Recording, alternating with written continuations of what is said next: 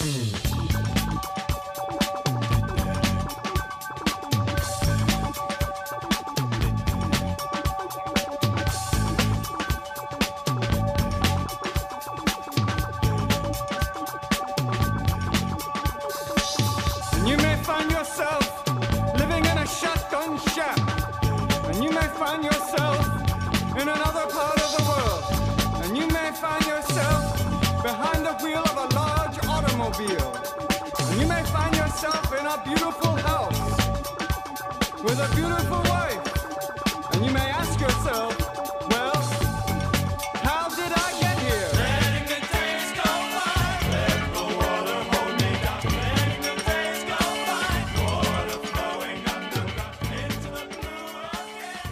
Hey, how's it going, everybody? This is Chris. Welcome to episode 7 of X Labs the Nation. Uh, this is actually the penultimate episode of X Labs the Nation. We're through with the Extermination miniseries, and we're just doing a little bit of a cleanup right now. We got an epilogue today, which, uh, well, it's not the most exciting thing in the world. It's not going to really set anybody uh, anybody's toes on fire, but uh, we'll get there. We'll get there. In fact, this is an X Men story so vital and important that, uh, believe it or not, it got a Fantastic Four villains variant cover. Can we stop with this crap, please? Can we? Do we need? I mean, does anyone out there need the Fantastic Four villains variant for the Cable eulogy issue? I mean, come on. Could you imagine like a funeral for a friend? You know, Superman died. I mean, Superman and Cable are two different characters, of course, but could you imagine if they did like a here's a Challengers of the Unknown variant for uh, the first issue where where Superman's dead? It's like, come on, dude, we we got to stop with this crap. This is just stupid. All right, with that out of the way, let's get to our uh, wildly. Um, well, let's just get to the story here. This is X Men: The Exterminated number one. Had a February 2019 cover date. We've got two stories here, and we're going to handle them one at a time. The first one is a Hope Summers and Jean Grey story, written by Zach Thompson and Lonnie Nadler, with art by Neil Edwards, colors J. David Ramos, letters VC's Joe Sabino, edits Danny Kazem, Darren Shan, Jordan D. White, and C.B. Cebulski. Cover price $4.99, so a $5 book. This one went on sale December 5th of 2018, so uh, if you're paying very close attention to release dates here, you'll know that this came out a few weeks before Extermination number 5. So uh, the epilogue came before the final issue here. Um, not that it really, well, you know what? I take that back. It actually does sort of kind of spoil something here. Uh, like I mentioned, this is the Cable ep- uh, eulogy issue.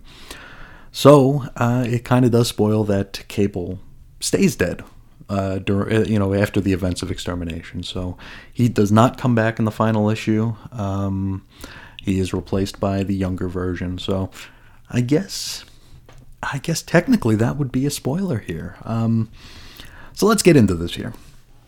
This is the Hope and Jean story here, and we open with Hope Summers leading a team of young X Men through a battle against Apocalypse. Her team includes Anole, Nature Girl, Glob Herman, Armor, Surge, and whatever the hell a Metis is, or a Metis, I don't know. Naturally, these kids aren't actually facing off against Apocalypse, this is just a danger room simulation. It gets several pages nonetheless in order to show us that Hope is uh, attempting to follow in the footsteps of her fallen foster father, Cable. And uh, it does offer Glob Herman the opportunity to yell, It's globberin' time, which I kind of like. We later join her sitting up against a tree with her thoughts. She's approached by Bishop, and I tell you what, this is a scene I was actually looking forward to seeing play out. Now, if you have any familiarity with Hope and her origins, you'll know that the entire second volume of Cable was predicated on on Cable himself raising Hope and leaping through time in order to evade Bishop. Now, Bishop kind of lost his mind at the end of I want to say Second Coming. Uh, it might have been no, I don't think it was Messiah Complex. I think it was Second Coming. Whichever one introduced Hope as you know the first mutant back post uh, House of M. Now he Bishop saw Hope as a heretical figure who needed to die, and so he tried killing her for an entire 25 issue volume of Cable. And here, we've got them on panel together, perhaps for the first time as uneasy allies? I don't know. And boy, they whiff it pretty bad here. Um, Bishop tries telling Hope that he and Cable aren't all that different, and also that Nathan would be proud of her. She blows him off. Jean Grey approaches, who also blows Bishop off. And scene. That's it. That's really it. I, I guess that was worth looking forward to. I really, really expected more, considering the the just the twisted history these characters had together, but uh, felt like it was just getting lip service, like they felt like they had to include it, and really just uh, left left a lot of it on the table here. Now, the rest of our story here, as the title implies, is focused on Jean and Hope. Now, their greeting here is fairly contentious and awkward. Uh, Hope is still reeling from the loss of Cable, of course. Jean reminds her that Cable was her sorta kinda son. Hope attempts to excuse herself in order to clear out Cable's old safe houses, and Jean insists that they do this together. Hope still wants to do it alone, but eventually comes around to Jean's idea. It's worth noting, Hope shields herself from Jean's telepathy during this scene, uh, which makes me think that she probably had a bad run in with young Jean at some point, because young Jean was uh, a little fast and loose with the, uh, the morality of uh, invading minds here, where older Jean while she knows that Hope is blocking her, doesn't outright go into her mind, at least uh, as far as we know. Now we jump to Cable's safe house number one, which is located in Hell's Kitchen. Ho- uh, Jean and Hope are shocked to find that someone has beaten them to the punch, and it's Deadpool. And so they fight for a little bit, and Hope assumes that Wade is here to just steal all of Cable's doodads and whatnots. Well, we actually find out that uh, he stole Cable's body eventually, and he made it into a pool table, but that's a discussion that we've already had in episode. I don't know, one of the '90s. the issue, uh, the issue of Cable, where uh, where he needs the the time machine in Cable's in older Cable's arm. Now, Deadpool assures the ladies that he would never do this. He would never steal from his pal. He reminds them that, at least in the most recent years, he's probably been Cable's closest and bestest friend, and as such, they had a death pact. Now, if either of them were to perish, the other would, uh, you know, quote unquote, clear their browser history, so to speak. So, he was just doing the unfortunate cleanup that comes with losing a friend. He does admit that he would be taking one thing back with him, and it's a portable coffee mug that uh, keeps coffee hot even in the age of apocalypse, which is kind of cute. Now, as he goes to leave, he whispers into Hope's ear that, uh, you know, he knows why she's really here, and uh, he tells her that she won't find what she's looking for. He then tells the gals that the place is wired to blow, suggesting that they, uh, you know, skidoo pretty quick. Next stop, safe house number 9, located in the Adirondack Mountains. Here we get a sight gag of Hope wearing some of Cable's Liefeldian shoulder pads, and it's kind of cute. Uh, a nice little commentary on costuming because she's like, I-, I can't believe he ever wore this stuff, and Jean's like, it's like, well, just wait 10 years and see what you were wearing now and see how that holds up. So, eh, without being too dismissive of, you know, LOL 90s, it, it's nice to see that they just mentioned that you know styles and fashions change. I, I like that. It's uh, respectful of uh, of the material. From here, we go to safe house number twelve, located on Muir Island, and here Hope discovers that Cable had a safe house that she didn't even know existed. One located in Cooperstown, Alaska. Now, this is safe house number 13, and it's right where the X Men discovered Hope during, you know, Second Coming or Messiah. I think it was Second Coming. Um, it's at this safe house where Hope finally founds what it is that she's been looking for. And if you guessed that it was a time machine, because, well, of course it is, uh, you'd be right. Now, Jean's all, no, no, no, because, I mean, didn't we just tie up some time travel shenanigans with the original five? Do we really want to open that kettle of fish again? Probably not. Anyway, Hope and Jean fight a little bit, and it's basically just Hope lashing out, dealing with her grief here. Uh, she finally collapses, knowing that Jean is right. And so she destroys the time machine. That's kind of extreme. I mean, may- maybe don't destroy the thing, just maybe don't use it. Oh well. Now, something I've neglected to mention uh, throughout this story is the fact that Hope keeps bringing up how, try as she might, she can't even picture Cable's face anymore. Feels a little bit far fetched and definitely like a call ahead to what will be our very predictable ending, but I gotta mention it since it is how we wrap up the story. Jean gives Hope a telepathic vision of Cable. So that's that. That is the end of the Hope and Jean story. Our backup is a Cyclops and Corsair story, written by Chris Claremont with art by Ramon Rosanas Colors Nolan Woodard and letters VC's Joe Sabino edits, same folks. Now this one, this one's pretty weird. Um, now it's full of uh, Summers family stuff, and it's being narrated by Cable, who can apparently remember every single thing that happened ever in his life. He's only an infant in this story, but he can recall every detail of what happened during it. I'm not sure if this is a power that Cable has that I'd forgotten about, or maybe Cable's been journaling or dictating into an AI dictionary since the day he was born? I don't know. Whatever the case, let's get to it. We see Madelyne Pryor holding baby Nathan. She's surrounded by Havoc, Polaris, Corsair, Corsair's parents, and a very aloof and distant looking Scott Summers. It's worth noting that we're told here that Nathan, baby Nathan, was named after his great grandfather, which isn't the case at all. His great grandfather's name is Philip, now, it was revealed during Inferno that Nathan was chosen, the name Nathan was chosen by Maddie due to that being the same name of a boy who bullied Scott in the orphanage. His name was Nathan as well. Also, I mean, eventually her own creator, Mr. Sinister, is, is a Nathan as well. So, Claremont, come on. Come on, buddy. Now, everyone in the family sees that Scott's acting strange, but everyone is afraid to confront him over it. Corsair is eventually chatted up by his father, not Nathan, but Philip, and is told that he'd best talk to his boy.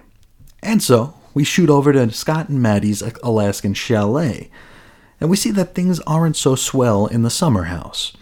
Maddie and the baby are sleeping in bed. Scott has taken up uh, slumbering on the couch. So we've definitely got some marital strife here. No pun intended. Early that morning, Chris gets up and invites Scott to go on a walk with him. Scott ain't feeling it, but uh, Chris is insistent, and so Scott does what his father says. While walking, we get the quick and dirty on Scott's origin. Now, if you remember, he was uh, chucked out of a plane with only his little brother and a burning parachute to uh, slow his fall. He manifested his mutant power on the descent, saving both of their lives. He wound up in a coma for a year, and he woke up with a sort of a Swiss cheese memory. Then he was dropped into the home for foundlings. He knew that he had a brother, but his brother had already been adopted. Scott was all by his lonesome. Now, Scott asks his father why he tossed him out of the ship, which is a dumb question, but it facilitates the quick and dirty on Corsair's own origin. You see, the Shi'ar captured him, killed his wife, enslaved him, and then Starjammers. Scott admits that he's scared of having the responsibility of a family. Well, hold that thought, Scott, because suddenly there's an earthquake. Hepzibah holograms in to let them know that Maddie and the baby are currently in a bad way. The Summers men rush up the hill to see that Madelyne has been pinned under a fallen tree. She cries out for help, not for herself, though, just for her baby, who she is still clutching onto. Without thinking, Scott leaps across the divide in the land, and it's almost like we're suddenly on the edge of a cliff or something. I don't know what the topography of this area is, but it's very, very bizarre. Whatever the case, Scott somehow cracks his head open in the process. He attempts to save his wife and child, but only manages to shake the ground under them loose to the point where they both they all fall from the cliffside. So Scott does the same thing he did when he and little Alex were falling out of the plane, and he uses his optic blast to slow their fall. They land safely, and everything's hunky dory. We wrap up back at the chalet. Maddie's leg is all bandaged up, but she, Scott, and Nathan are all in the family bed together. Cable is still narrating, and he mentions that this is when he knew that Scott would be a great husband and father. So I guess Cable never read X Factor number one then? Well, that's where we leave it that is the end of X Men colon the Exterminated. Next episode, we wrap up the X Nation series with more Cyclops in Uncanny X Men Annual number one. And that is, of course, the most recent Uncanny X Men Annual since there have been like a half dozen of them in the past 10 years. So, the latest one, the Ed Brisson one, the one that was associated with Uncanny X Men Volume 5, the one right before Hoxpox, that one But that's next week. Let's talk about this week and well, this was uh this was not great. This was really uh not not all that great here. Uh felt it felt like the classic Marvel cash-in epilogue, right? I mean, it's almost like they ran out of pages during extermination and they had maybe two or three pages of story they still wanted to tell, but you can't sell two or three pages of story, so you have to blow it up into, well, in this case, a uh, extra sized five dollar uh, one shot. So we get the Hope and Jean story, which certainly didn't feel like it needed the amount of pages it got, and really didn't feel like it did a whole lot besides facilitate that final panel where Hope and Jean are walking towards the horizon and there's a big vision of Cable, uh, you know, in the sky. Uh, that seemed to be it. You could have just done that as a as a one-off panel, but uh, no, we needed the story here. Um, I mean, it wasn't a bad story. It just didn't feel necessary. I mean, I know characters like Cable kind of get a bad rap, you know, for being uh, kind of uh, informative of an era that we all claim to be a little too smart for nowadays. But, I mean, let's be real here. Cable has been a character for 30 years. You know, when Cable showed up, the X Men were like just only 30 years old. So he's been around a damn long time. I think he deserved a. Uh, maybe something a little bit better than than this sort of melancholy, passive sort of uh, eulogy. I, I, I get why they would use Hope, and I certainly get why they would use Jean because they're both like sorta, kinda Cable's family, but not exactly, right? Jean is sorta Cable's mom, and Hope is sorta Cable's daughter. So they do have uh, sort of parallels, I guess, in their relationship with uh, Nathan but I think I would have I would have liked to see some X Force in here. I would have liked to see Domino. How does Domino react to this? How do how does you know Boom Boom and Cannonball? How do they react to this? This whole thing just felt very half-hearted. Um, didn't stick the landing, and certainly didn't live up to uh, the five issues that came before it. The Extermination series was was really really good in my opinion. Where this, I don't want to say it felt phoned in, but it felt like well, we have to deal with this. So how do we deal with it without rocking the boat? Uh, uh, you know, as, with rocking the boat as little as possible because maybe they didn't know where they were going from there. I, I really don't know. Just felt half-hearted You're Speaking of half-hearted, the Bishop and Hope uh, scene uh, early in the story felt just like such a missed opportunity.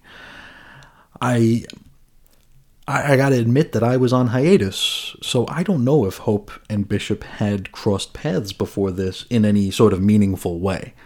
I don't know if they had it out. I don't know if Hope ran up to him and beat him on the ch- you know beat him on the chest and, and cursed him for following them through chasing them through time. I don't know if that scene happened, but I think I I, I think I would have liked to see that here because we've got Hope lashing out at Jean, you know, throughout this story But when Bishop comes, it's just like, eh, it's just some guy. It felt, and again, I was on hiatus, so this very well might have been handled somewhere else. I just feel like I felt like it was a little too passive aggressive considering their history, and I feel like. Uh, like Bishop telling her that Cable would be proud would be kind of a slap in the face. It's like, you know, dude, you wanted us both dead, so you don't get to say his name, you know, something like that. But it was just like a, yeah, beat it, you know. Just didn't really ring true to me. Um, more about Hope here. She's been kind of slotted into a into like a utility character in the current books, uh, the Hoxpox books here. She's a member of the Five, of course. She's, uh, you know, in large part responsible for the resurrection protocols being a thing that happens here. Has she crossed paths with Kid Cable? that's something I wonder. Uh, and again, I was on hiatus, so I don't know if they had a scene where they had it out. But it seems weird that she would uh, just be totally cool living on the same island as the guy who killed her father. And again, this might have been settled, but I just don't know it. So we'll uh, we'll work on that as we as we go along here. I appreciated the Deadpool uh, moment. I like the idea of him and Cable having this pact where, you know, if one of them were to go, the other one is on damage control. The other one is taking care of business and, and kind of wiping the slate clean. So any secrets don't get, you know, don't get out. Loved ones don't get attacked. It's it's smart, uh, and it's definitely something I could see them doing. Even though you know they didn't always see eye to eye, they I think they did see value in each other, and they did have a measure of trust in one another. Uh, Wade himself mentions that Cable has provided that service for him multiple times already, in times that Wade was thought to be dead. So I like that. I do like the Cable and Deadpool friendship. I, I think that's uh, that's one of the uh, maybe more underrated uh, bits of uh, of mid two thousands X Men comics. That uh, that weird Cable and Deadpool series uh, that Fabian Nicieza did. It was a lot of fun, and uh, it was awkward, but I think that kind of fed into the fun. I really really dug that, and I feel like that was a really good use of characters that were kind of on the outs at that point. It was just like there wasn't much of an appetite for Cable, and and Deadpool. At this point, Deadpool couldn't carry an ongoing, so I, I, think that was a nice use for both of them, keeping them both kind of bebopping around and uh, and doing it in a very uh, novel and fun way. I suppose we could talk about the prospect of Hope traveling through time to to save Cable. Um, I think with that, it's oh, no pun intended. It's all about timing, right? I mean, we just sent back the original five, so we know what mucking around with the time stream can do. So I think this was a really opportune time to uh, present Hope with that sort of a quandary where, you know, do you do it? And if you do that, what else might happen? And Jean trying to explain that to Hope as Hope is just you know she's going through the Kubler Ross thing here. She's just she's bargaining. She's in denial. She's trying to find ways to get out of her grief, right? Instead of processing it, she wants to just, you know, put a cork on it and make everything better again. And that's all she sees. All she sees is she wants her, you know, her foster father back. She doesn't know what sort of Pandora's box she might be opening in the process because she's just not there yet. You know, she her mind is wrapped up in the gratification and the satisfaction and the comfort of making things the way they were before Kid Cable came and uh, and took everything away. So I like that. I like that here. So this wasn't a bad story. The story, uh, for the most part, the art was good. Um, there were some weird faces, especially toward the end, but uh, not a bad story. Just certainly a little bit of a letdown compared to the rest of the Extermination series, and as a as kind of tying a bow on Old Man Cable, at least for the for the for the me- the immediate future. Kind of a letdown. Kind of a letdown. Uh, let's hop over to the second story here, the Cyclops and Corsair story, which I really don't even know what to say about it because I can't place the story. I can't place it, and one of the things that I really, really appreciated about the Extermination series was. Uh, in the first issue, Ed Brisson wrote a little bit at the end, and he said, "He's like, hey guys, your back issues matter. Your back issues matter here. This this story is going to respect that and appreciate that, and everything is going to make sense." Here we've got a weird scene where with Cable uh, with uh, with, uh, with Scott and Madelyne, where I just can't place it, and it was a little saccharine a little syrupy. It was actually very syrupy. I really just don't understand. I don't understand why this was needed. Um, I feel like, you know, Cyclops has kind of uh, become identified by the fact that he left his family in X Factor uh, in, the, in the early issues of X Factor back in the 80s, which it's kind of like the uh, the old sitcom thing, you know. It's you think about a sitcom where, and, I, and I've used this this uh, example before, where one of the characters is portrayed as being a neat freak in the first couple seasons, but then in the fifth and sixth season, all they all they're doing is running around with a dustbuster. You know, they, they've taken any kind of subtlety out of it and they just become the caricature. In comics, we've got characters like over at DC, we got Roy Harper, Speedy. What are some facts about Speedy? What are some facts about Speedy? Oh, yeah, he's addicted to heroin. He's a junkie. That's become his defining characteristic. Let's think about Hank Pym. What do we got about Hank Pym? Oh, he beat his wife. Okay, so every story has to be about Hank Pym having beaten his wife. Cyclops, it's a little bit more subtle. It's a little less one to one, but it's like when you think about Cyclops, and if you're knowledgeable about Cyclopsian history, it's like, oh yeah, he abandoned his family. I feel like there's been an effort to kind of change the narrative on that a little bit. I think with retcons and, retroactive continuity, and the fact that we've made it so Madelyne is less of an innocent victim in the uh, in the abandonment. It feels like an orchestrated way to make it seem like, hey, Cyclops ain't that bad a dude. And I mean, Cyclops is my favorite character. But still, I, you know, I understand that he's flawed. I understand that he made bad decisions. I understand that he acted on emotion and perhaps libido on, on several occasions rather than rationality and responsibility. But I feel like there's just this concentrated effort to assuage him of that guilt, which it feels untrue to the character. Here, I mean, we have we have Cable as a baby talking up what a great father and a great husband Cyclops is and and always will be. And that's just not true, right? I mean, and we can talk until we're blue in the face about the specifics of him leaving. You know, of him leaving uh, Madelyne and Nathan back in X Factor number one.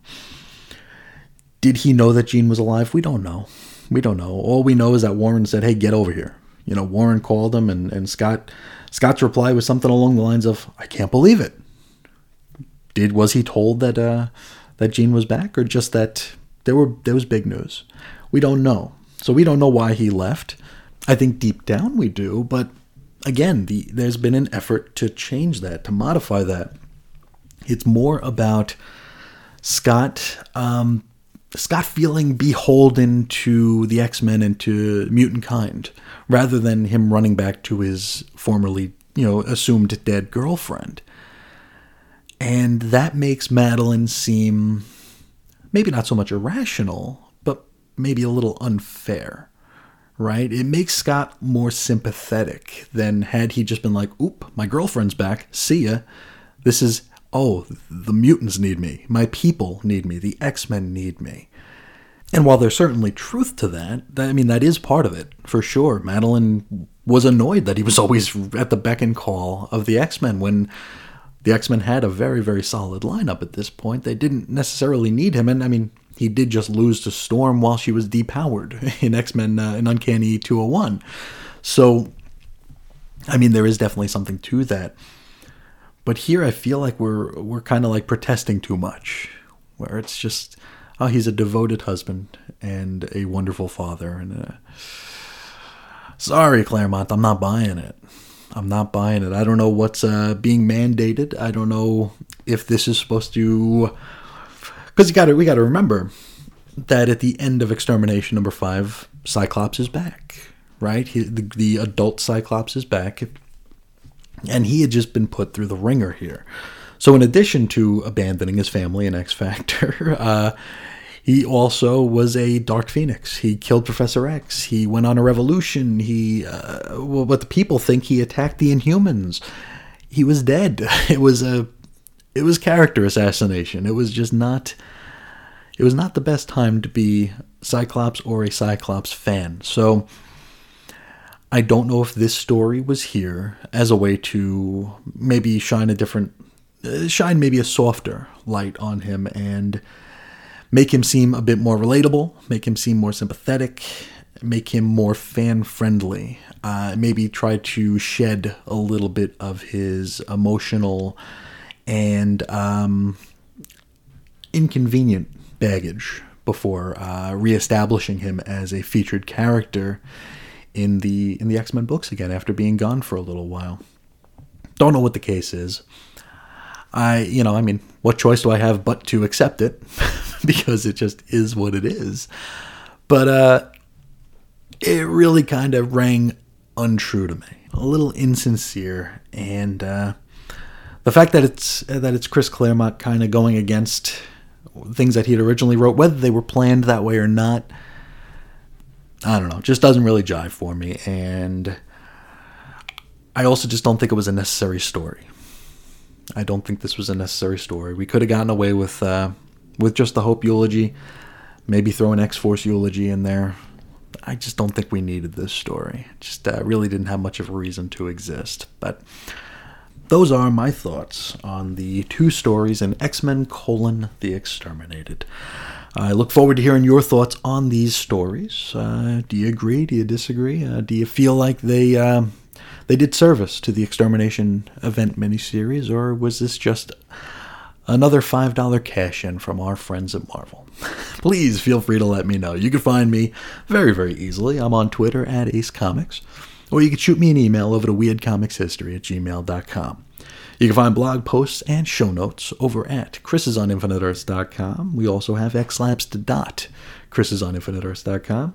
You can join the conversation at Facebook, where uh, we're we're getting new members for the first time in a long time. So thank you all for uh, for signing in and uh, and hanging out with us. Our little group is 90s X Men. And of course, you can hear over 500 episodes at the Chris and Reggie channel at chrisandreggie.podbean.com. Well, that'll do it for our penultimate episode of X Lapse the Nation. Just one more to go, and we will be reintroduced to Cyclops next time. So I'd like to thank you all so, so much for sharing your time and allowing me to be part of your day. Until next time, as always, I'll talk to you again real soon. See ya.